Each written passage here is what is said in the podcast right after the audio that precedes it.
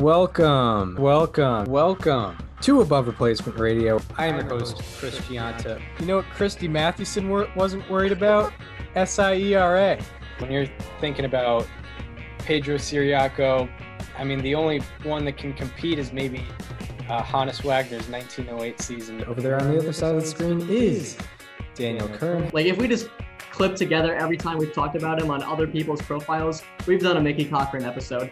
I can't get past Rabbit Maranville. It's it's not necessarily Hall of Fame. It's not necessarily above average, but we can guarantee you we are better than just the standard replacement level college sophomore. And welcome to Above Replacement Radio. We're talking baseball kind of whenever. I'm your host, Chris Gianta. Over there on the other side of the screen is Daniel Curran. How you doing, Daniel? Chris, I'm doing very well today. Uh, we've had a very long hiatus from the show. Uh, we've been finishing up school, and we've been. Uh, I guess our last podcast wasn't the traditional one because it was about Les Mann. Uh, it was our SABR presentation, which was a very cool thing. But it's good to be back doing what we do best for real this time. Yeah, and it's um, it's.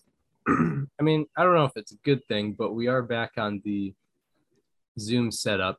It's Um, it's yeah, like it's it's our regular season. We're on Zoom. I'm out here. You're in your room. Yeah, Like it's how it's meant to be. it is how it's meant to be. That's that's where that's where like the technical podcast started was on Zoom because of the uh whole COVID. Yeah, there's that whole thing. I don't know if you saw. Yeah, there was a big um there was a big pandemic. Yeah, it was like the first big pandemic in like a hundred years. Yeah, yeah. Like um you couldn't go like get a haircut for a couple months. No, that sucked. Yeah, it was, it was tough. Real tough.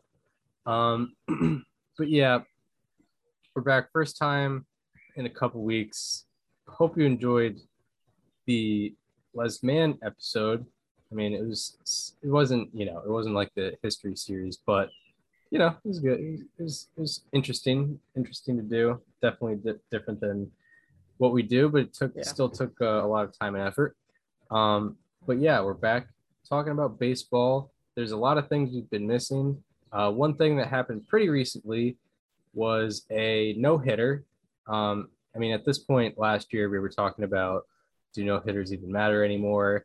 Uh, we need to get rid of uh, we need to get rid of foreign substances because they're causing all these no hitters. Uh, I guess it's work. I guess it's working because now there's not four no hitters to talk about. But yeah, our first one of the year. First, Sorry, uh, Mets, you don't count. first uh yeah first individual no hitter of the year Mhm. uh yeah there were yeah so i guess now it's two but first individual no hitter of the year Reid Detmers who's a rookie um Very young. He was only drafted in 2020. yeah he was one of the 20 pitchers that the angels uh drafted Yes. right yeah Yeah. No, I think that was last year oh no because the yeah, draft the draft was only five rounds in 2020. that's tr- yeah i forgot i forgot Mhm. Um, but still, uh, a a guy that was drafted in the first round of the 2020 draft. He's only what 21, 22? 20. I think he's 21. Yeah.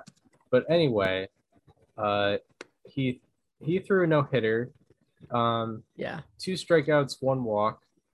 Uh, He's so, in his I age mean, like, 22. He's in his age 22 season. Um, yeah, he's 22. He's turning 23 in July. Interesting, interesting. Still very young for a guy to throw a no hitter in the majors, especially like an American born player. Right. Yeah. Especially, yeah. We're like, you have to wait till you're 18 to potentially get uh, put on a major league, uh, put in a major league organization. And even then, if you get put on one at 18, you're probably going to college. Yeah, exactly. But, I mean, that's exactly, I'm looking at his reference page now, and that's what happened. He got drafted out of high school in the 32nd round and then went to University of Louisville to eventually get drafted in the first round. Um, but yeah, I mean, uh, I think with this one, it's it's hard to say Reid Detmers threw a no hitter so much as the Angels like had a no hitter. that makes sense. Welcome back to Chris is a bad baseball fan. It, I mean, like you know, I'm also like, it's just it's just a thing where as I value like on base percentage more and batting average less, I, I care less when no hits are allowed. I guess I don't know. Just have. I feel like if it's like a, unless it's like the John Means no hitter, yeah, like yeah, the John Means no hitter and like drop yeah, third Corbin- strike. the Corbin Burnes, uh, uh, Josh yeah. Hader combined one. That's right. I forgot about that one. That one was great because that was There like, are so many random ones. I completely forgot the Brewers threw a combined no hitter last year. yeah, it was because it was right. It was against Cleveland. So they got no hit three times yeah, it was a random Saturday, in uh, September. Saturday I in remember being in my dorm watching it. and uh, and yeah, Burnes threw 14 strikeouts and Hader threw like one or two. Yeah. Um, and that was that was pretty wild. yeah. um, Did we even talk about that- that one? What? Did we even talk about that one? I think we did, but not not too long. Because Corbin Burnes was already dominating. And it was like, yeah, Corbin Burnes just kind of did what what he's been Yeah. doing all year, except he happened to allow no hits this time. hmm Um, uh, the so yeah, looking. This is also yeah how I know I'm a bad baseball fan. I just automatically go to Baseball Savant and I look at the team expected batting average. The team expected batting average was 228, and uh, I actually listened back to the episode after our after I ranted a little bit about Tyler Gilbert's no hitter, and that was I think two I think it was 242. So it's, Yeah. it was kind of close. But I think part of it is like when you have less strikeouts, like every batted ball is going to have a positive, it's going to have a, an Yeah. expected batting average above zero. So it's not quite the same. Uh, but, but yeah, I mean, I don't have much uh, video at my disposal right now. Um, but yeah, there, there were some, there were some lineouts, but they weren't very hard hit. And Yeah. yeah, I will say a, a large percentage of batted balls had a negative launch angle. Um, It was like 44%, which is, you know, more than normal. It's very Um, good. Yeah. But yeah, I mean, it was, it was interesting. It wasn't uh, the most dominant no hitter you'll ever see, but uh, it's another thing where it's just like a good story. Yep. Um, 20, yeah, 22 year old rookie. I think I I think I don't know how how much truth there is to this, but uh, someone on Twitter said that um, Demers had the highest SIERA ever in a no hitter. Yeah. I mean it's weird because you mentioned there was a lot of negative launch angles, so that would that would probably indicate a higher like obviously his strikeout to walk ratio is only two. Yeah, but also, um, what I will say is all the all the ground balls with negative launch angles, those were all the those were all the ground balls. So there, wasn't like a five degree launch angle ground ball. Yeah, like the launch angle when yeah, I can just literally go here. When you sort by launch angle with Detmers, it goes um, negative 28, negative 27, blah, blah, blah, negative 1, 13. And then yeah, I'm looking. And then there were one, two, three, four, five, five between 10 and 25, which are like pretty much line drives. Line drives are Yeah. like hard fly balls. hmm Um, but yeah, you know, it was, it's cool. Mm. It's cool to, it's cool to see. What was what is his pitch mix? Through a he was three Demers was out there throwing a four seam fastball, curveball, changeup, slider, cutter.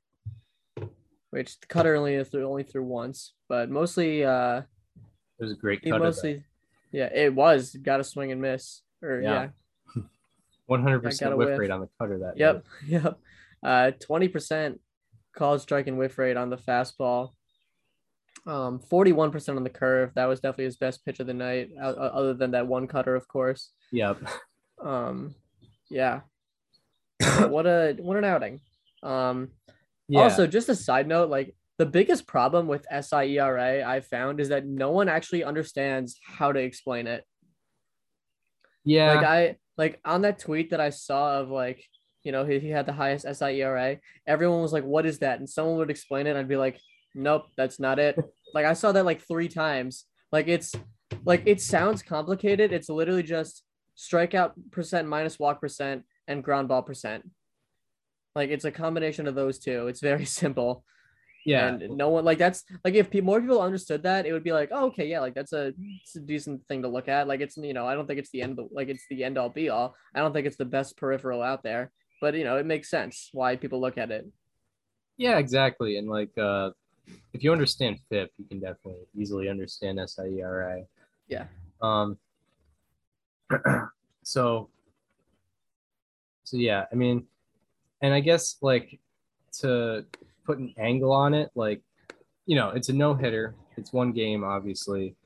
The the Rays went 0 for 25 on batted balls in play, um, which I guess is yeah would be considered bad luck. If you go back to our uh, our stats episode 169, we talk about we talk about BABIP and how you know you're expected to have like a 300 BABIP or like between 290 and 300 usually, and you know Rays were at zero zero zero.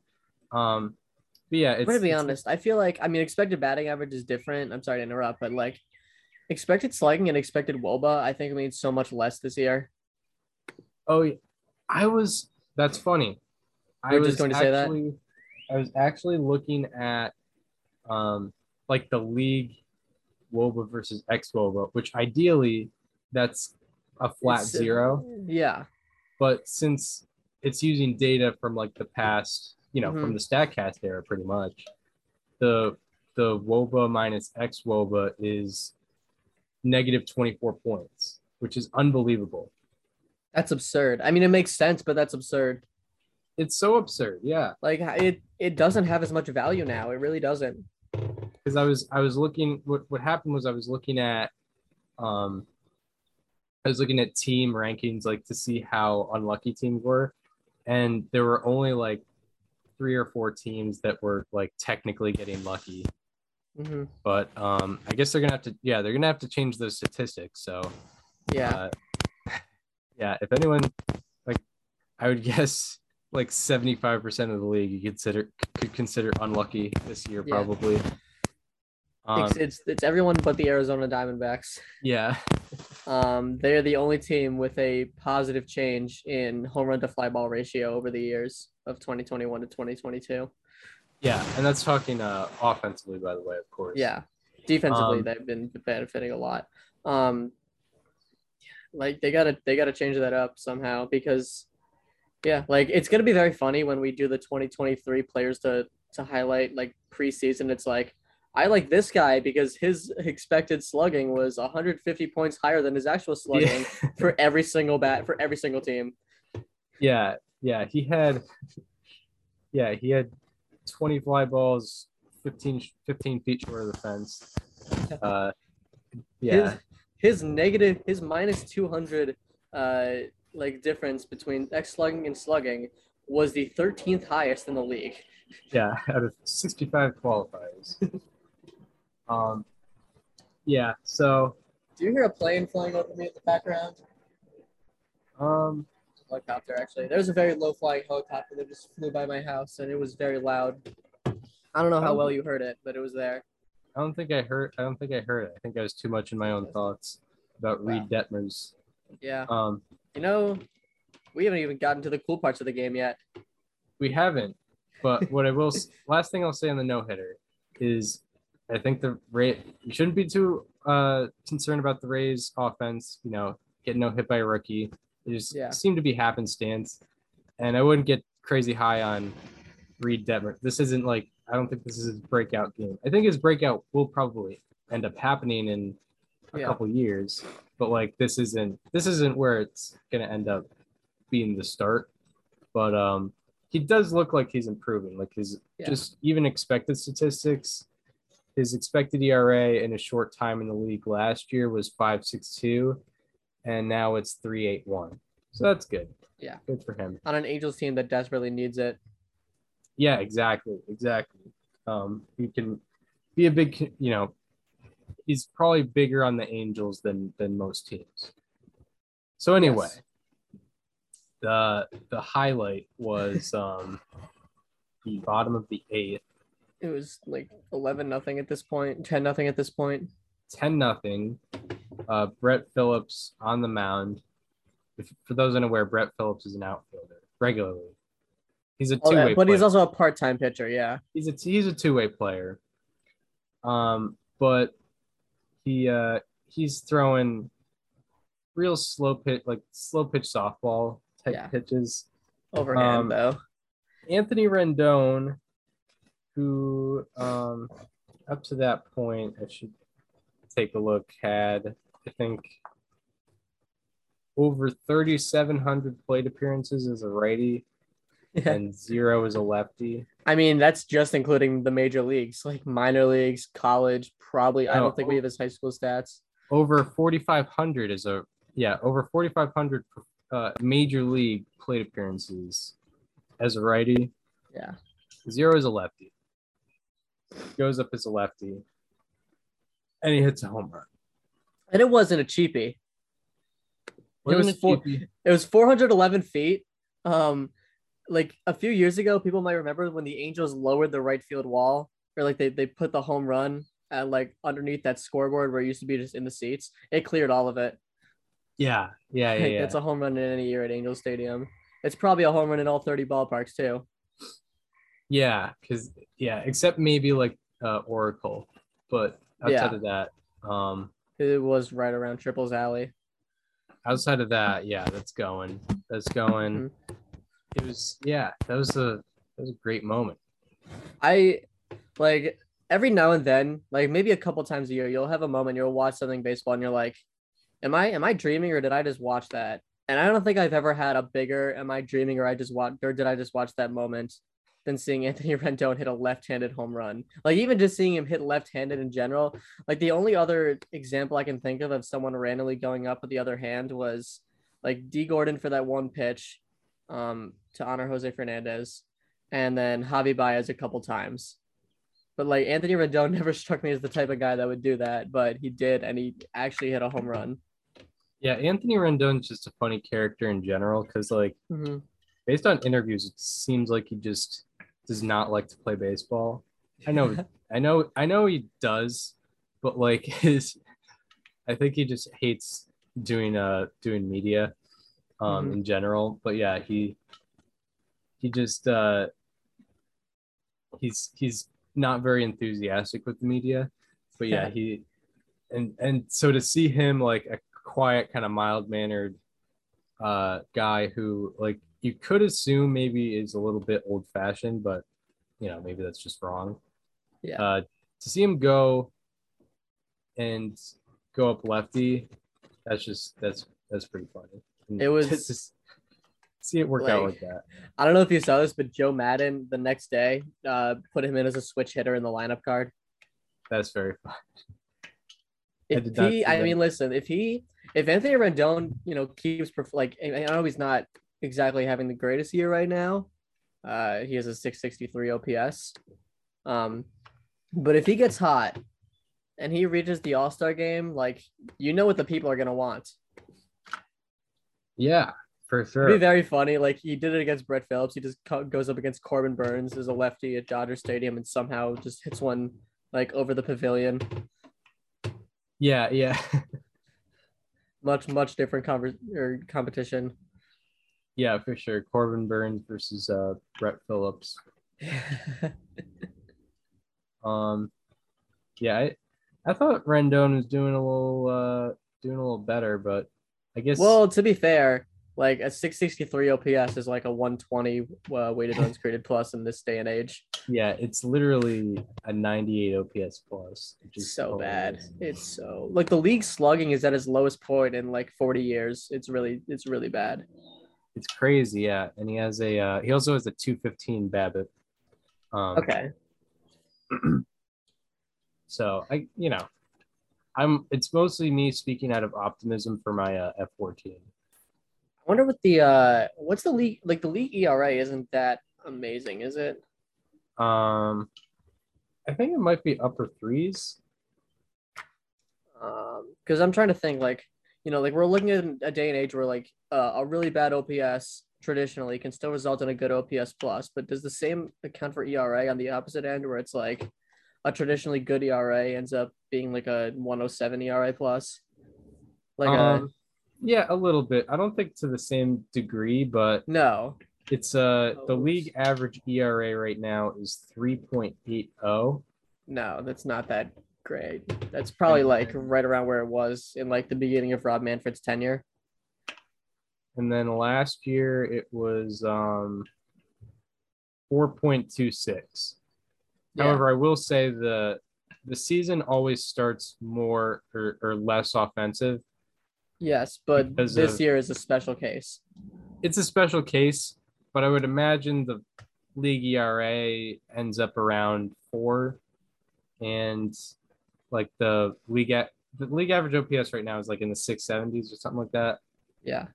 I imagine it ends up somewhere in the six nineties by the end of the year.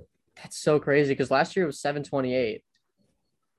Was it? Yeah, was it seven twenty? Yeah, It was. Which is kind of where I think that's where it's best. Yeah. Yeah, like that is where it's like low 700s. Like if if like there's a very good chance at this point the league OPS ends up at under 700, like that's bad. Yeah, not great. That's that's bad. That's not good for the sport. Especially if like- especially if the league slugging is as low as it is.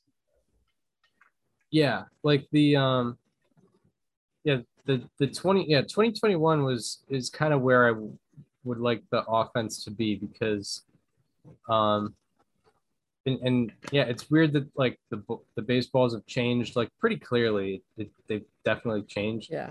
Um, I, I don't know why they won't use the 2021 ones. The 2019 ones I, I could not do because I saw too many just Yeah. inside out swings that were inside out broken bad swings that were just landing might 10 rows deep. this might sound weird, but I feel like it's not even a good thing that strikeouts are down too. Because like stri- like I know that a lot of people don't like the fact that there's so many strikeouts, and that's fair. But there's a there's a, such a simple solution to that, and it's think of strikeouts as a pitcher stat. Right. And I mean, like Shohei Ohtani wouldn't be as enticing a player to watch if he had eight strikeouts per nine. Mhm. He doesn't. he has like 16, but yeah. Like, he's like the one of the league leaders in strikeouts per nine. But like, like, so many guys are yeah, like the league strikeout per nine is definitely. Let me check where it is this year in relation to last year. it would be funny though if like Shohei Ohtani, the hitter, and Shohei Ohtani, the pitcher, was much different. Like the hitter is hitting like 40 home runs a year, but the pitcher is like like Kyle Hendricks. Yeah, yeah. He's just like six strikeouts explo- per nine, like Yeah. 2.09 walks per nine, like 2.73 home. Actually, not that's not 2.73, like 2.0 home runs per nine. yeah, just like kind of a middle of the road pitcher who Yeah. at points is very good. Somehow, like even with the velocity being at it is, like he he throws a hundred with like a ridiculous splitter, a slider, and he just isn't getting swing and miss for whatever reason. Yeah, he's just a cra- he's just a crafty righty. Yeah. Um. So yeah, that would be pretty funny. Yeah, I, I agree. But yeah, that's that's like a very mark. What makes pitchers marketable is like how dominant they can be. Yeah. Like You know. it's it's fun watching Max Scherzer go out there and strike out 12 guys. Yeah, Like you can complain about how many strikeouts there are, but go watch a pitcher just own an entire lineup and it's fun. Yeah. Like I I I uh I was on this guy's train for a couple years, but no one was lining up to see Hyunjin Ryu pitch. Yeah. He was a Cy Young finalist two years in a row, and I will say he was good when he was good. Uh, it's not quite the same anymore. But yeah, no one was lining up to see Hyunjin Ryu pitch, no matter, you know, no matter how low his ERA was going to be. And that's just that's just what it is. So like, Yeah. yeah, like a lot of social like look at look at a guy like uh, Pitching Ninja. Like, there's a reason why he has such a big following. It's it's not because of uh great location and weak contact. It's because of it's because of strikeouts. And, and that's speaking as Yeah. someone who really like, appreciates If great it if it is yeah, and if it is great location, it's also great velocity too. Yeah. Like here's yeah, like here's Ryan Helsley throwing 103 right on the corner and getting a getting a backwards K. Yeah, and this is speaking as someone who kind of favors the the lower velocity, like I was just say, No Chris, pitch- who's your favorite? Who's your favorite pitcher of all time? it's Greg Maddux. Yeah, Greg Maddux. So so yeah, and I favor that, but I understand that it's not really enticing to everybody. It, more way more people like to see Randy Johnson and Pedro Martinez pitch, although they are control guys according to MLB Network. yeah, yeah. Um, the league K per nine is at 8.6. Last year it was at 8.9. It's at its lowest point since 2018, which is not that far off, but like, I don't know. It just feels like some of the dominant strikeout guys aren't being dominant strikeout guys. Also, the league BABIP uh, is at its lowest point since at least 2010, probably more. Um. Wait, wh- wh- what's the league League- with that? Two, 282. Yeah, that's pretty low because um In our stats- 290s. yeah in our stats episode I was saying in the last 14 years it's been between 292 and 300 so that's pretty far off Mm. um but uh what was I gonna say with uh ah I had a, I had a good point um I believe you. thank you trying to trying to come back to it what were what were we talking about before we are talking about Maddux we are talking about Randy Johnson the control and MLB Network and the league stats, the league BABIP being down, league stats okay I think slugging. something about league. Oh, um, league strikeouts being down. Mhm. Um, I know it's a tired subject, but I imagine lack of foreign substance, substances. Yes, yes. Because That's definitely true. we we never really like focused on that as a change last year. Like I, it, it might have gone down a little bit after the memo came out. I, I, I wasn't keeping track. Well, the, the spin rates magically went up again in like September. Um, yeah, the the enforcement is not nearly the same as it Yeah. was back in June of last year. Like somehow the league spin rate just magically went up to where it was in like April and May back in September when everyone stopped paying attention to spin rates. yeah. um, But that's Yeah. such a perfect time for them to do it. It's like some like some guys have just gone to football. Some guys probably stopped looking in August because it's like, okay, we've seen a two month sample without foreign substances. We've seen the results. And in September, Rob was like, all right, bring it back. yeah. Bring back the spider umpires. tack. Umpires, look away. Look away. Yeah, umpires, you if you feel something, don't say it. Yeah, it's probably yeah, it's probably sunscreen. I mean, did, know did anyone get ejected for foreign substances after Hector Santiago? I don't think so. Hector Because he, he got suspended on like June 22. he was Hector Santiago, the most the wo- most wanted man Yeah. in baseball. Yeah. Um, yeah, Hector Santiago. I was surprised he was still in the league when I heard about that. That was that was my way of knowing. Yeah, yeah, it was Uh, like the headline was like Hector Santiago like ejected from game for foreign substances, and I was like, oh my god, Hector Santiago still pitching. yeah, was going to be in our draft. Not, yeah, not for that. remember that guy from like the 2015 Angels? Yeah. um. So yeah. So yeah, the league. Uh, the league has undergone some changes. I think. Yeah, I think the strikeout numbers. That's. It might be the ball a little bit, but like I Mhm. think it's. I think foreign substances probably have a little bit, or lack of foreign substances have a little bit to do with that. Um, Yes. and then yeah the it's it's funny like once you know it maybe you look for it a little too much but you just see a fly ball and it's like that's not that's that's that's an out Yep. just seems like it every time um so all right should we get into uh some of the struggling struggling teams Let's do it. Um, I'm gonna. I'll start with the with our hometown team, uh, the the Boston Red Sox, because I have their span pulled up Yes. on my uh, on my FanGraphs here. But yeah, they have lost. Yeah, they were seven and seven, so that means they've lost thirteen of their last seventeen. They're 11 and 20, last in the AL East. Um, pretty bad, especially considering you know last year they were a playoff team and they made it pretty far into the playoffs. Won technically two rounds uh, until they they lost in the ALCS, but now uh, yeah, 11 and 20. They've really suffered from the deadening of the ball because their home run to fly ball ratio is is pretty awful. Um, since their span of going 4 and 13 has started, they have a 77 team weighted runs created plus. Um, and I probably should look at some of their like high leverage numbers or runners in scoring position numbers because I think that's also pretty pretty wretched. Every everything about their offense is wretched. Uh, the seven, eight, nine hitters have a 49 weighted runs created plus, and I believe two home runs, and that's the lowest uh, in baseball by far.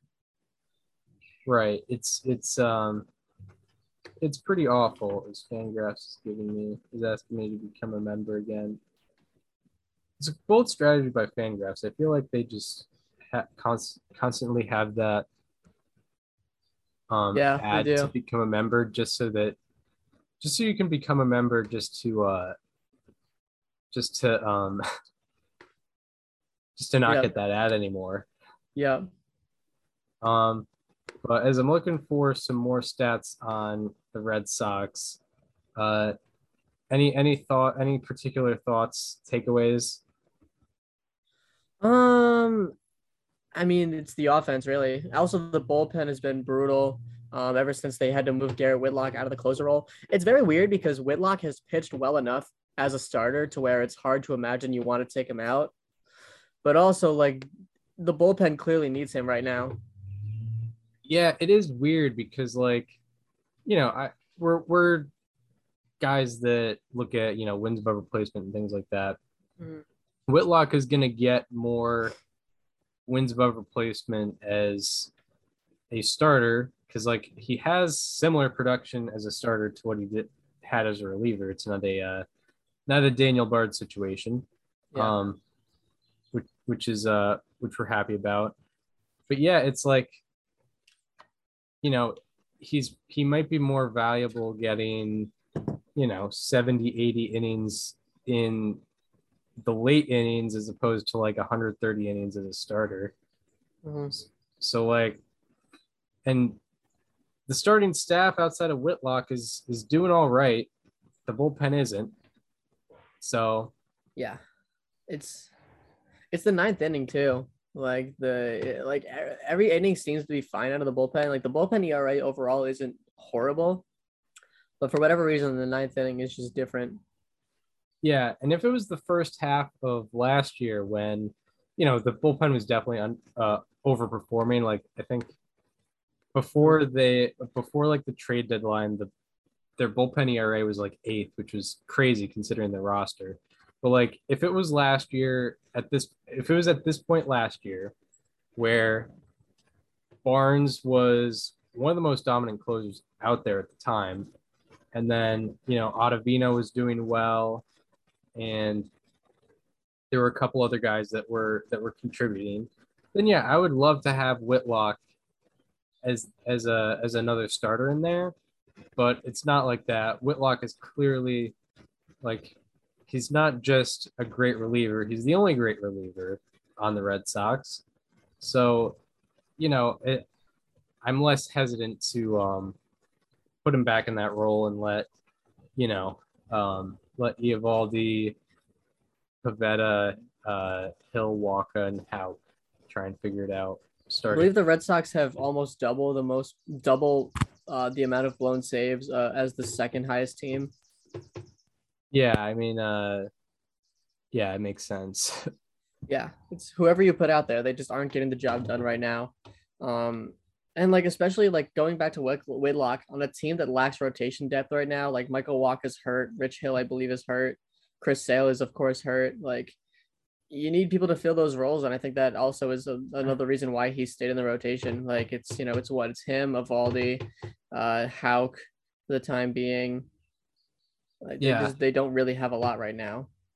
Yeah, they don't have a lot of depth, but um, they have some guys that are overperforming, like hmm like Like Hill Michael Walker. Wacha. Michael Wacha has like a 145 BABIP against right now. He is, yeah, he's the definition of what we call a, a volcano, which, Um, yeah, the Red Sox, and yeah, they've not announced any starters for this weekend series against the Rangers. So yeah. I don't really they- know what's going on right now there. But um, yeah, the problem is the offense. Like they don't hit with runners in scoring position. Um, they just they I don't know. They're they're not hitting the ball well. It's it kind of just as simple as that. Yeah, individually, uh, Trevor Story, he's actually been picking it up, but in this um 17 game span where they've been doing uh, especially bad, uh, Trevor Story has a 595 OPS and 31.9% strikeout rate.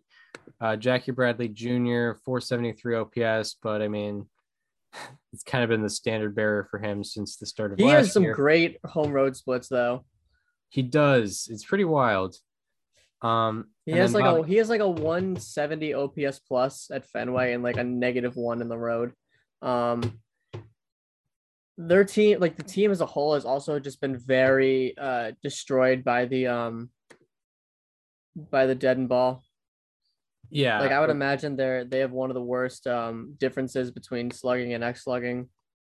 Yeah, and uh, Like if you look at Alex Verdugo, he's a specific example. yeah, I, I was literally about to say his name. Like Mhm. his highlight reel, there's like a a montage of like ten different times you could say like, you know, that's that could have been off the wall or over the fence last Yep. year. Yeah. Um, but yeah, uh, to go over some more individual individual statistics in the last in the Red Sox last 17 games, Bobby Dalbec, uh, 422 OPS. He's someone who like optimism really grew about him in the last two months of the season last year. Um, hasn't carried over. Also a 37.2% strikeout rate, and then Kike Hernandez, uh, he has a 379 OPS um, for a nine weighted runs created plus uh, in the Red Sox last 17 games. Uh, Verdugo, yeah, Verdugo has a 351 OPS in this span, but he's one of the unluckiest hitters in, in baseball. Kike might be up there too. I haven't looked at his expected statistics, but he has a 170 BABIP in Yeah. the 17 game span. And uh, and yeah, I should look at um maybe we'll pause it here, but I, I am curious about their runners in scoring position numbers. Um, yeah, the Red Sox are are 26th in the league in slugging, and they're like middle of the pack, slightly towards the top, I think, in expected slugging. Yeah, that's One, That's two, tough. three, 12, 13. fif- They are exactly 15th in expected slugging and 26th in slugging. um Uh, they also have the um the highest, like the worst change in home run to fly ball ratio between the years. And I know that you know it's not entirely their fault. Um, Yeah. yeah, yeah, but it's but it's bad. Uh, their home run to fly ball ratio last year was 19.9, which was uh it wasn't the I mean it was like middle of the road. It was 13th. So it's not like they were world beaters there. Uh, but this year it is at uh 8.7%, which is 28th in baseball. Um, and that's minus 11.2%, which is by far the lowest in the league. Yeah. Uh, and then with runners in scoring position, the Red Sox in their last 17 games are hitting 199 um, with a with a uh,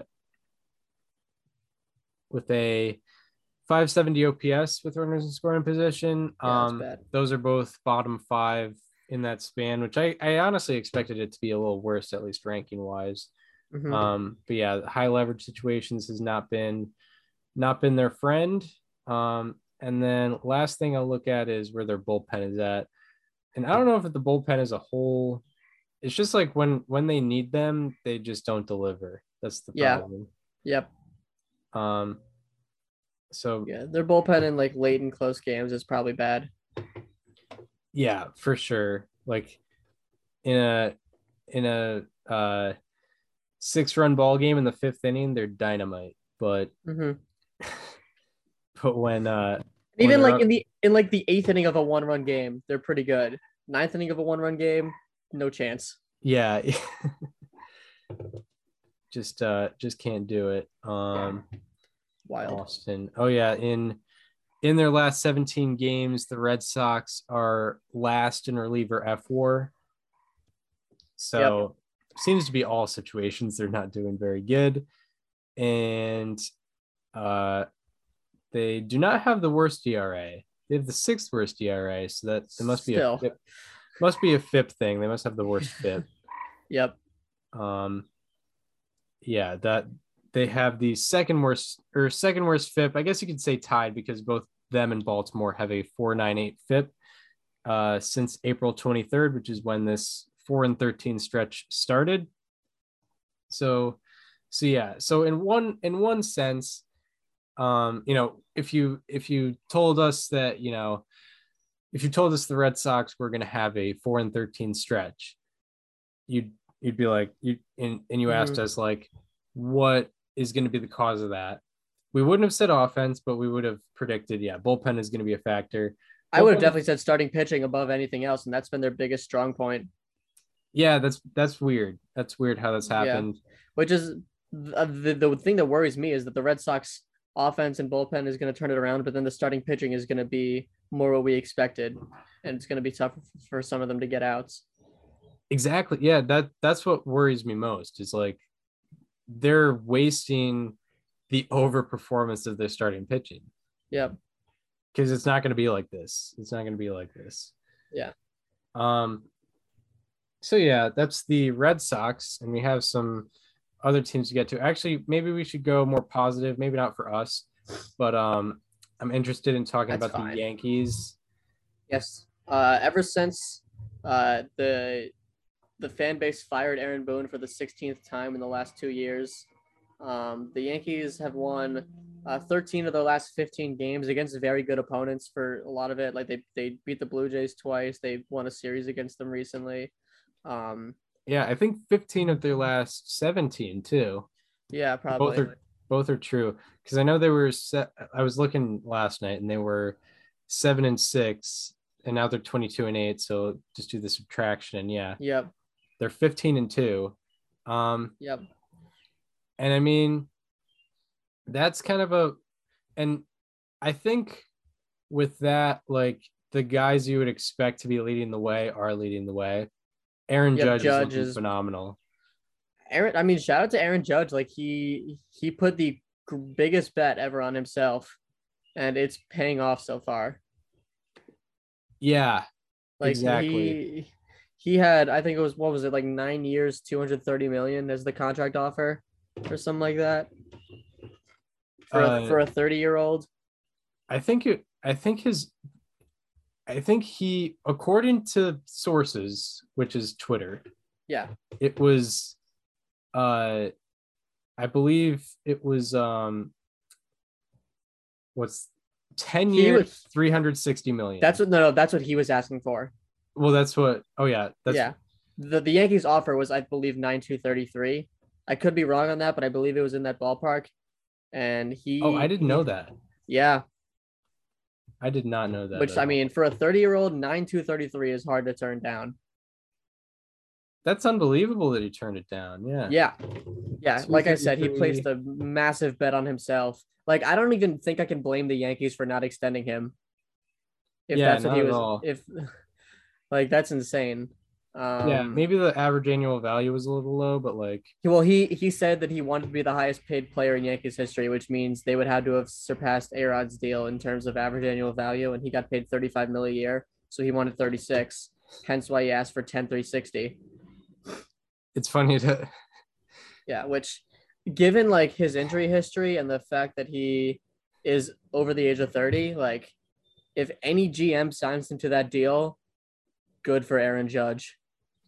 And Good also and also it's funny to be like i want to be the highest paid uh player in yankees history you know higher than a rod and look how a rod's contracts work Yeah. for you guys Yeah, I want to be paid higher than Babe Ruth.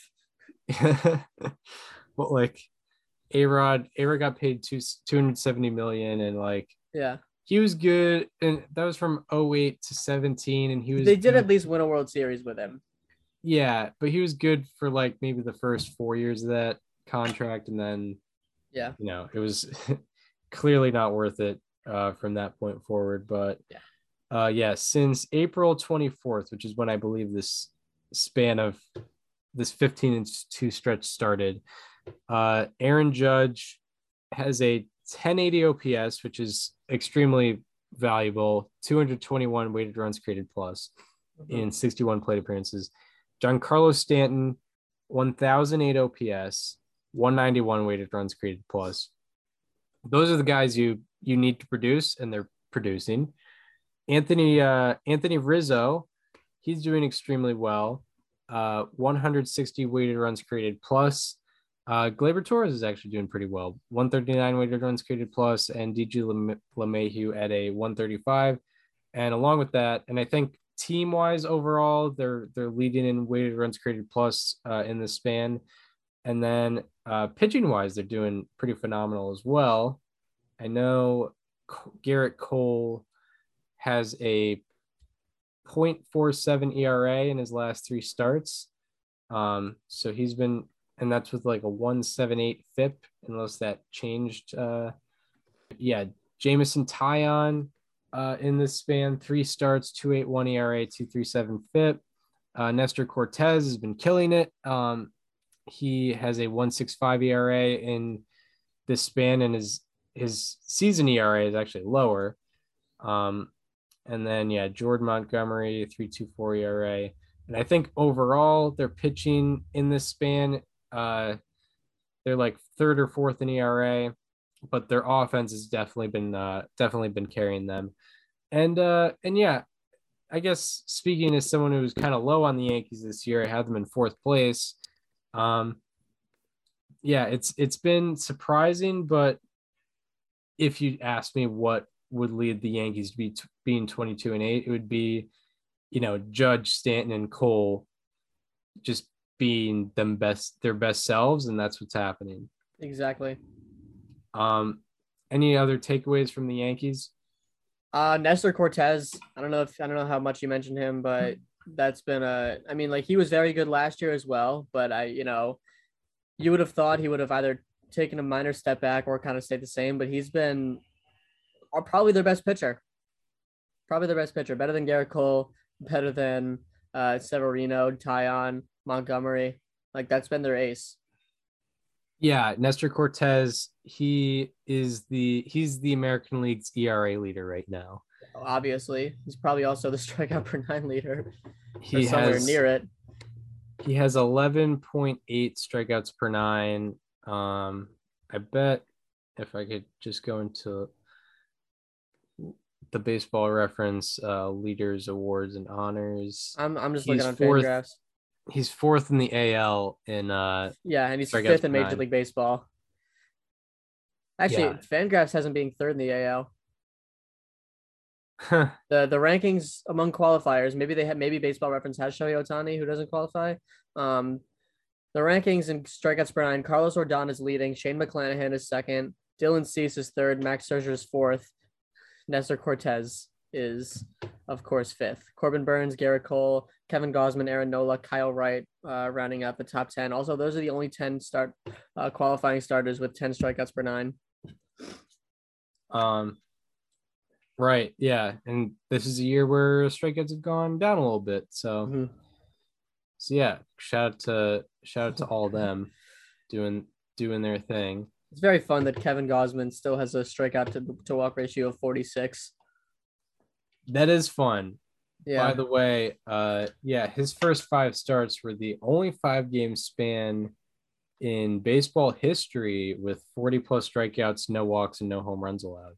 yup. That was that was pretty wild. I I uh yeah, I was looking at that stat during the game where he got to 40 strikeouts and like he was at like 38 in the season and I was like, you gotta get two more, otherwise the stat is not gonna be as as good. And then he and then he got to 40 um but uh yeah yankees are uh are doing spectacular um which is uh a little bit of, of a surprise even though we knew they were going to be pretty good but Yeah. not not this good so far um and then back to some struggling teams Um, I guess it would be with the two teams, two remaining teams we've yet to talk about. They're teams where we expected them to definitely take a step up this year, and they just haven't so far. Yeah. It's the Tigers and the Mariners. Um, where Uh, do we we'll talk about let's talk about the Tigers first. Uh, they are currently, uh, what nine and like twenty two or something like that. Um, exactly that. Yeah. Yeah, Tigers are nine and twenty two. Um, they've lost fourteen of their last seventeen games. Uh, it's been a it's been a miserable road for them. I think they have the exact same start through thirty games or whatever it was as they did last year. Um, I remember May eighth was their was their turnaround date, and the season obviously started a little later this year. So hopefully that turnaround date, if the season were to go like last year, is coming. But I mean, I feel like at this point they've dug themselves a hole that they're probably not getting out of. You know, the AL is just very strong overall.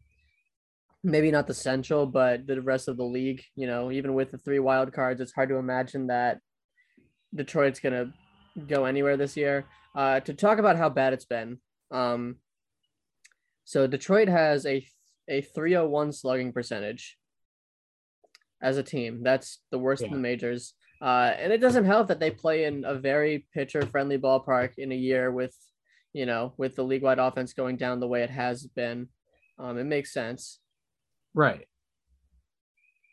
Yeah. Um, it- and they're and just to give you an idea, so 30 uh, 301 slugging. However, they have the five they have the sixth uh lowest diff or highest difference between um between slugging and X slugging on the unlucky side. So they've been very unlucky. Their X slugging is 28th in baseball. um. Yeah. The hmm so. So what you're saying is like their slugging is bad, but their X slugging is like worse. hmm That's pretty wild. Yeah. They uh, and yeah, they've gone three and fifteen, if my math is correct. Yeah. hmm So they've lost 15 out of 18, um, which is bad. Uh, and in that span, they have a 64 weighted runs created plus, or actually, uh, what sucks is so they've lost 15 out of 18, but one of those losses came on the, the first of those losses came on a day where they won in a in a double header. So so if I go back to the stats, I know. I, I I noticed that too. So They've lost. I think they've lost 15 of their last uh 17 actually, or 18. Um, Yeah, eight, I think they've lost yeah 15 of their last 18, but in, Yeah. in their so that's a three and 15 stretch, but in their three and 14 stretch where I can find um the stats to isolate how bad they've been. Detroit's uh weighted runs created plus is last. It's it's 64, which is especially like I, I can't imagine what that OPS is because like uh Mhm. obviously the standards for weighted weighted runs created plus are are much lower now given the deadening of the baseball and everything. Yes. So their OPS is 544 in a 17 game stretch. Um that's uh pretty terrible. yeah, it's very bad for a whole team. Um, and the reason why we're concerned about the Tigers, like obviously they have not had a great um stretch over the past few years, ever since like um you know Max 20, Scherzer. 2016 was their last competitive year. yeah. So so the past five years it's been bad, but like and and they were under 500 last year. However, we always reference like since May 8th, this is the record. But after May 8th last year, they went 68 and 61. They added um they added Eduardo Rodriguez and Javier Baez And Austin are- Meadows. and Austin, yeah, and Austin Meadows, and they called up Spencer Torkelson, and it was like, you know, this might be the Tigers' year. This or this might be their their breakout year. This might be where, especially expanded playoffs, maybe they get into that six spot, maybe they get into that five spot, and uh, it's been it's been disappointing. It's been Like. I said, it feels sure. like they're already out. it yeah it like you know we we talked about we were optimistic about them finishing 68 and 61 not because we thought you know maybe they could do that in their final 129 games again, but Yeah. because like we wanted them to start out with that success. If you start the way they did last year, then it's going to be the same thing. It might be a third place finish, Yeah. um, where they It's- where they finish eight games below 500. Can we go back to the to the Red Sox for just one quick second? Uh, sure. Okay, I just found a stat that is mind blowing. Okay. So uh on ba- on barrels this year, the Red Sox have barreled 65 balls. Uh those barrels have an expected slugging of of uh 25 55. Do you want to guess what the Red Sox slugging on barrels is? oof. Uh, 1600, 1571. 1571. They have a 984 point difference between slugging and X slugging on barrels. They have the worst slugging percentage on barrels in the league. Um, and their expected slugging is also only 29th. But still, my Yeah. goodness. So the strategy obviously would be to stop barreling balls because it's not it's not it working. doesn't work, clearly. it doesn't work. It, you need to hit ground. It like Alex Rodriguez said in, in the World Series last year. yeah. It's The guy who it's all about ground balls through the hole because you can says, control says, that. says the guy who hit 696 home runs. Oh, Do you um, think man. A Rod goes back and regrets the fact that he hit so many home runs and thus got a massive contract twice? He he he burned those two hundred seventy million dollars? he was like, Yeah. I only I, I only deserve, or or he thought he earned it based on the singles he had. Yeah. He's like, I hit 280. Yeah. like that's you know, that's above league average. That was pretty good. Yeah. And then, I mean, early 2000s, like, yeah, that's league average above it. Yeah, he thinks the reason he only got like 20% on the Hall of Fame vote was because he only hit 280 or 290 in Yeah. his career. yeah. It wasn't because of the steroids. Yeah. It's like, man, if Um, I just, if I didn't hit so many home runs, yeah. I could have, I could have gotten there. I hit 696. David Ortiz only hit 541. Makes and then look where, and look where he is. he deserves it. Yeah. um so yeah. So uh yeah, anyway, back back to the Tigers. Yeah, it's Yeah. it's it's disappointing. Maybe their breakout will happen next year, but unless Yeah. they have a uh, unless they go full 2019 Nationals, um, which is very hard to do. I, they're even past that point. Like, I don't think I, they'd be lucky to get to 19 and 31. They yeah, they would. That's true. They'd have to go 10 and 9 in their next 19 games. Yeah, exactly.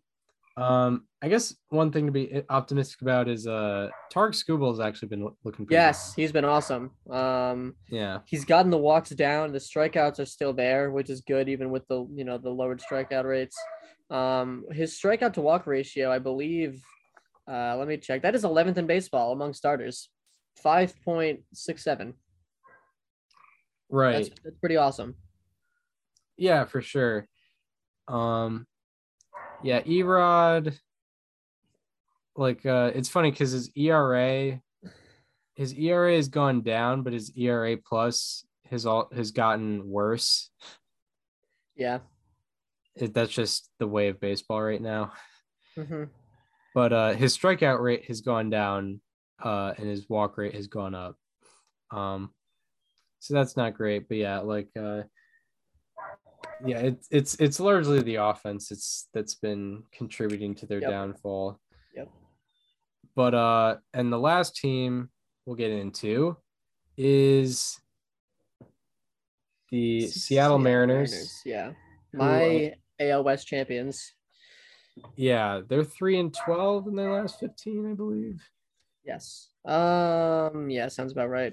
So that seems more isolated. Like that doesn't seem like that's going to be a long-term thing at all, Yeah. but I, I I definitely feel more optimistic about them still, possibly throwing themselves into the playoff picture than I do with the Tigers. But certainly not what you want to see. They've been very streaky this year. Um. Like they started out bad, but then they were really good, and now they're really bad again. um yeah, it's yeah, it's pretty odd. Like it's hard to get a real gauge on them hmm um at all. Yeah, they were 11 and 6, so then they've gone yeah three and twelve. But yeah, when I was looking at stats, they weren't like team wise, they weren't really last in anything, or I think, Mhm. but I think it's been more their pitching. But Yeah, the starting pitching's been tough. It's been tough, but it's been more of a collective thing. It hasn't been like one guy who stood out as really Mhm. bad. Robbie Ray has had a a slowish start. I mean, a pretty slow start. It's not like he's terrible, but he, you know, he's not. He hasn't been the ace they signed him for. Uh, but he just had his best outing of the year against the Phillies. He had, I believe, ten strikeouts. Um, I know that the earned runs, like he's he's a guy that's, I think his ERA is probably higher than his FIP, depending on the strikeouts. Okay, it's slightly higher. It's four point two two with a four fifteen FIP. Um, yeah, 8.65 strikeouts per nine. That's obviously not Robbie Ray numbers. Um, but he did have his best outing. And I think he's going to ultimately turn it around. He was he had a very similar start to the season last year, where like his the strikeout numbers were not really there in April and May, but then they picked themselves up and he obviously won Cy Young. So um, I, I think he'll be fine. I think the team overall will be fine. Logan Gilbert gave up a grand slam yesterday.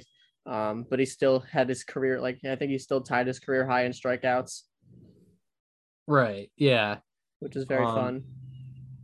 Yeah, I th- I think well yeah, I'm I'm less worried about out of the teams we've highlighted as bad, I'm least worried about this particular team. Yeah. Um in the span, I, I guess you could tab it more to pitching. Their ERA is fifth worst in this uh, three and twelve stretch overall. Um I don't know if that's more from their bullpen or their starters. Could be bullpen. Um, it's probably a mix of both. It's not their bullpen. Mm. It's their bull their bullpen is 12th worst, which is basically middle of the pack. Yeah. And then starters starters are fourth worst with a 5.23 ERA. And then that makes me want to look individually. Um okay, in this 3 and 12 stretch um I mean Robbie Ray, 467, not crazy bad.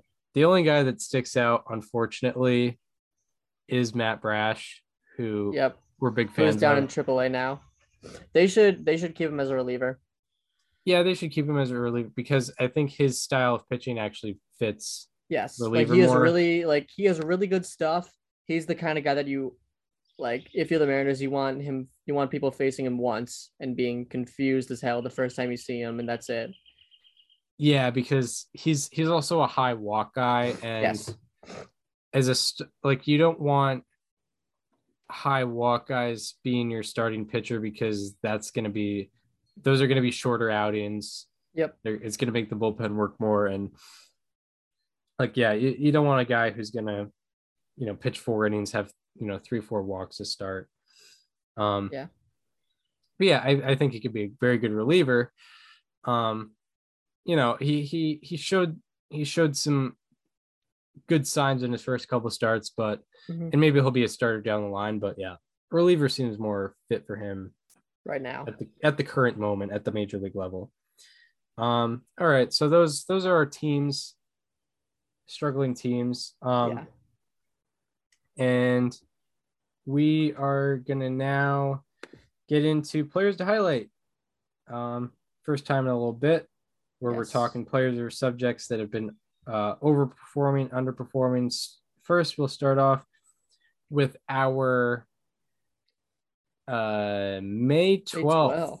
2022 edition of How about that? um so who is your uh who are you looking at for how about that so uh, we just talked about the Mariners and how they've been struggling, but JP Crawford hasn't been the problem.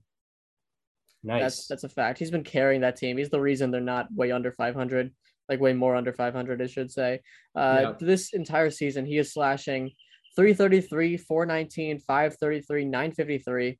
Uh, his 190 weighted runs created plus is fourth highest in the majors, behind only Mike Trout, Manny Machado, and Jose Ramirez. Those are the only people ahead of him. Those are like, I mean, obviously weighted runs created plus says it, but those are probably the three best hitters in baseball this season. Um, his strikeout rate is at a career low at 13.7, and his walk rate is at a full season high at 11.3%. His 157 point increase in slugging percentage between 2021 and 22 is the second highest among the 184 qualifiers uh, between the two years. He has also embraced going to the pull side a lot this year. Uh, 40% of his batted balls have gone to the right side of the field because he's a he's a pure lefty hitter.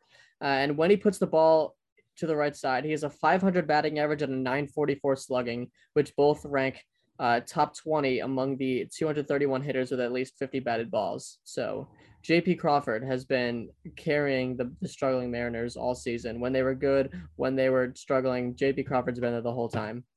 I think it's cool. I think it's cool to see him take that leap because going into this season, I'd say he was looked at as like a fringe top 15 shortstop. Uh, but he's been the best one. He's been arguably the best shortstop in all of baseball this year.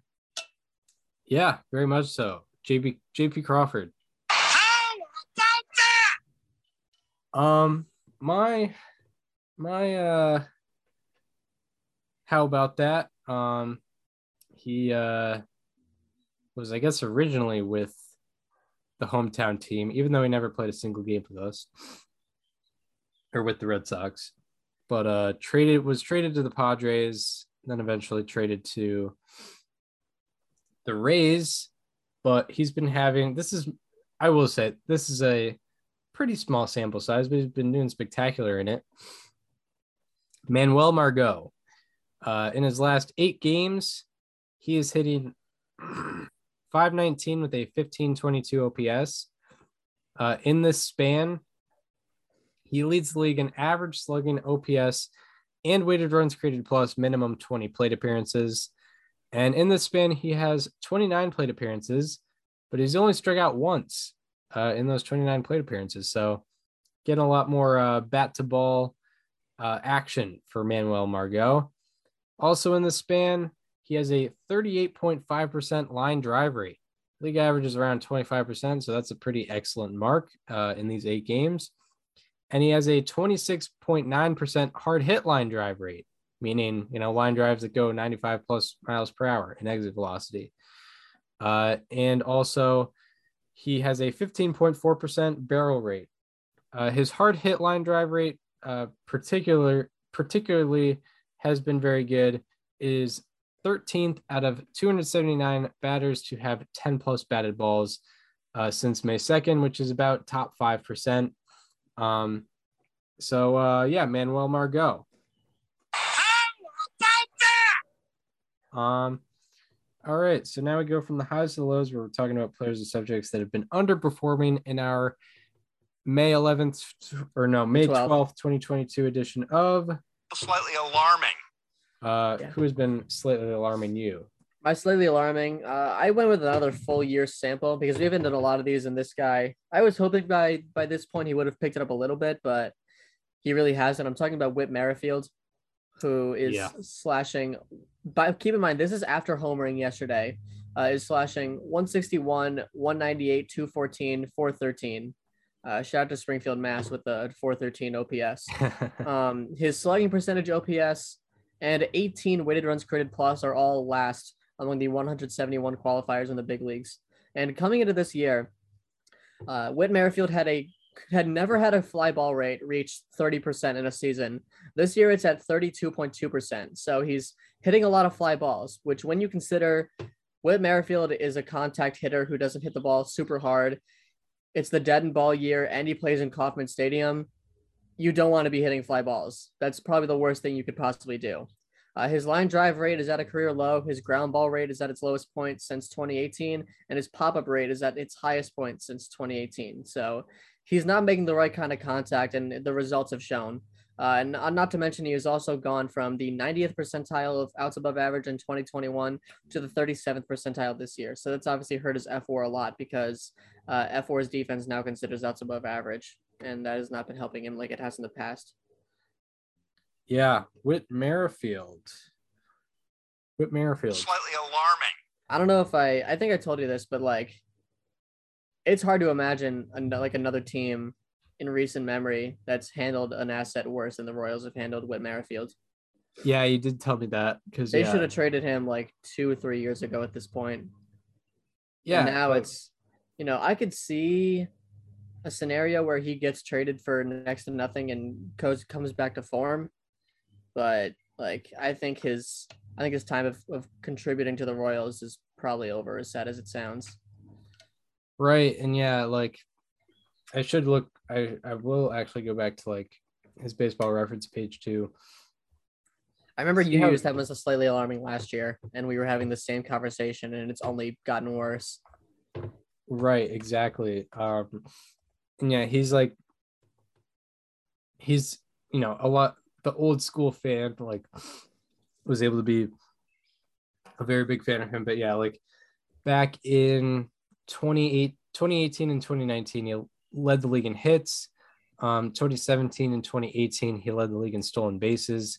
Um he was uh, above average offensively well above average at the plate and then definitely above average offensively when you consider the base running in those years. Um according to baseball reference uh between from 2017 to 2019 he averaged about four wins above replacement if you round up a little bit it was 3.8 but yeah like he was in his late 20s early 30s um so like you know he wasn't going to be getting any faster or anything Mhm.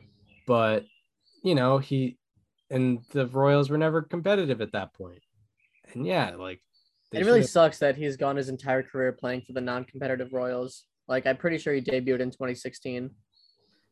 that's very true yeah and he would have fit very well on on those uh Yep, champion that 2015 team. teams you could have. They could have placed him in right field. That's where they had Alex Rios. That would have completed that lineup completely. yeah exactly yeah tough tough to see um my uh slightly alarming is also a royal Oh wow. and maybe I maybe I hopped onto him just because like I don't know it's it's kind of funny although he seems like he seems actually like a good guy but like we've obviously talked about him being last year he was he was mega overrated um yeah. talking about Salvador Perez Yep. Um in his last 14 games he is hitting 153 with a 401 OPS uh of the 181 qualifiers since April 26th, Perez's OPS ranks eighth worst. He also has a 30% strikeout rate in the span. Um, Perez has not walked in his last 56 plate appearances and has not homered in his last 70 plate appearances. Um, also, uh, 29.3% of his batted balls have had a launch angle of 40 degrees or higher. Uh, league average in this span is 15.7%. So he's almost double the rate of uh, batted balls with a launch angle of 40 degrees or higher. Um, by the way, I was also looking it up. Um, I don't know if it's exactly this now, but uh, yesterday, in that, um, you know, two to three week span, uh, the league average slugging on batted balls with a launch angle of 40 degrees or higher was about 060. So that's how, you know, it's not good to hit it 40 degrees or higher, especially. It'll be like a it'll be like a 300 foot home run in certain stadiums like Houston, Boston, New York to right field, but like definitely not in Kauffman. Yeah, definitely not in Kauffman and definitely not in, you know, at, in like 90% of fair territory anywhere. Um, and then, uh, so that that percentage is 12th highest of the 225 players with 25 plus batted balls in the span. So he's like top 5% of, you know, players getting launch angle of 40 degrees or higher, which, you know, never re- really results in anything good. So yeah, Salvador Perez not doing well, 401 OPS in his last 14 games. Um, and he is getting a Slightly alarming. and it's also particularly bad for uh, someone who apparently is like um, Mike Piazza at the dish and Yadier Molina at uh, beh- beh- behind the plate. Yeah, um, MJ Melendez just came up like a like last week, and it's been very weird. So he's sla- like he's been doing well. He's slashing 313, 389, 375 with a 133 weighted runs created plus in a total of 18 plate appearances. Obviously, a very small sample size, but he seems to be the same defensively in a very small sample. Um, he's played like four and a half games as a catcher because he came in as a pinch hitter once, and his defensive runs above average is negative one point six. Yeah, yeah, that's that's hard to do. It's hard to do. Uh, his frame. Let me check his advanced def- defensive metrics. Um, he has negative three defensive runs saved and a minus 0.8 framing rate. Um, yeah, not great. Um, which you know he's a rookie, but yikes! Do the Royals Yeah. just not teach that? yeah, they're they're just like we know the they're just was- waiting. They're just waiting for those automatic uh automatic Yeah. strike zones. They're yeah. Like, we don't have to worry about this. They're coming. Yeah, whatever. Well, we're not gonna be competitive anyway. Who really cares? Just just wait. They're coming. Just just let our catchers hit Yeah, like 40 on. home runs in a season. Yeah, Whether it's Perez, whether it's Melendez. yeah. I just um, can't wait till like Jacob Stallings signs like a seventy million dollar contract somewhere, and then Yeah. the the automatic strike zone comes in. And it doesn't matter at all. Yeah, doesn't matter at all. Yeah. He's just he's you been know, he's been struggling offensively though. He's like he's borderline. I think he's hurt right now because I haven't seen him in the lineup a lot. Um, uh, he's played okay. Never mind. He's played 32 games. Uh, he's a 58 weighted runs created plus. His defensive runs above average is minus 2.3 for whatever reason. hmm. Um, yeah, that's weird. Yeah, I've seen a couple of weird things. Like JP Crawford is usually a great, like defender, but he's been tough. Yeah, I conveniently left that out of my. How about that? Um, Yeah. Jacob Stallings led baseball in defensive run saved last year. Uh, he's he is uh, negative one this year after having 21 net last year. But his framing rate is his framing rate's down as well. It's negative for the first time since 2018, and where he only caught 91 innings this year, he's already caught basically 200. Yeah, must Yeah, be the so dead been- ball. Must be the dead ball. Yeah. Um. So uh, so yeah, that does it for players to highlight. Um, I have somewhere to go at uh one. Okay. Um, so I think we'll skip for now for today. I can Uh, you you want to just um you want to just do the uh series to watch and I'll just take over and finish the oh wait you you recorded aren't you you're recording yeah, I'm the Yeah. host, so I think I- that ends well it. just uh I did want to quickly go over matchup of the day because there's some good ones uh All right. so today is Thursday um I did have one picked out for every day um so tonight you have um bu- bu- bu- which one did I have all right in uh Yankees White Sox that series is starting off you have Luis Gil who uh, took the world by storm by not allowing an earned run for a while to start his debut to start his career last year against Dylan Cease yeah. uh, that's matchup of the night. Tomorrow, on Friday, uh, you have. This is going to take a while to load. Uh, oh yeah, this is a matchup of the weekend. Corbin Corbin Burnes versus Pablo Lopez. Yeah. That's I mean that's a Uh, pretty easy one. ERA, yeah, that's the The ERA the Bowl. ERA champion from last year versus ERA champion of this year. So far. Side note, so this is a matchup of the night, but Dakota Hudson's pitching for the Cardinals. If you want a good laugh, go look at his stats for this year. Okay. Yeah, it's it's it's a it's a certified looking at the data and simply laughing. Yeah. Yeah. Uh, what was this one? Okay, yeah. Saturday matchup of the night comes from Phillies Dodgers. It's Ranger Suarez versus Walker Buehler. And then Sunday, you have it's got to load. Uh, Joe Musgrove versus Kyle Wright. Yeah, that's interesting. A lot of good matchups this weekend. Yeah, there's uh there's some good series as well. Um I think there's I think there are like good series for different reasons. I'd say Brewers Marlins like those are two those are two teams where they excel specifically in starting pitching. So um those matchups should be interesting, especially on Friday. Obviously, Yep. as you said, Burnes versus Lopez. Um, then uh, Rays Blue Jays. I think that's just going to be competitive all year. Um, I predicted them as the top two teams in the AL East, but I think the Yankees are making a case where they're going to take one of those spots. Um, Braves Padres uh, on Friday. You have the uh, Max Fried revenge game for him getting traded by the Padres, uh, which everyone remembers. which everyone remembers. That was that was when he was in the minors, so I, I don't think he has any any ill will towards that, and he won a World Series with the Braves. Um, but it's uh it's Braves Padres anyway. You know, Braves they've been Every, every time, every this- Dodgers, every Dodgers Padres game is now the Trea Turner revenge game. Yes. um, but but yeah, the Braves have been underperforming this year, but obviously, you know, defending champs versus the Padres, who are currently eight games above 500 uh, as of this recording. Um, White Sox Yankees, I think, is uh, always usually a fun matchup, and uh, and yeah, those are the series to series to watch. So we hope you enjoyed this one. Um, if you're listening on Apple Podcasts or Spotify, uh, go and check out the YouTube channel because we are back on video. There, we are moving pictures now. We aren't just a logo with a title on it Yeah. um, for the YouTube channel. We are talking pictures, um, as they used to call it in the old days. Uh, So that's what uh that's what Les Mann used to call it. that's what Last Man used to call it. the moving pictures. great callback. Um, so uh, go to the YouTube channel, subscribe to the YouTube channel. It is called Above Replacement Radio.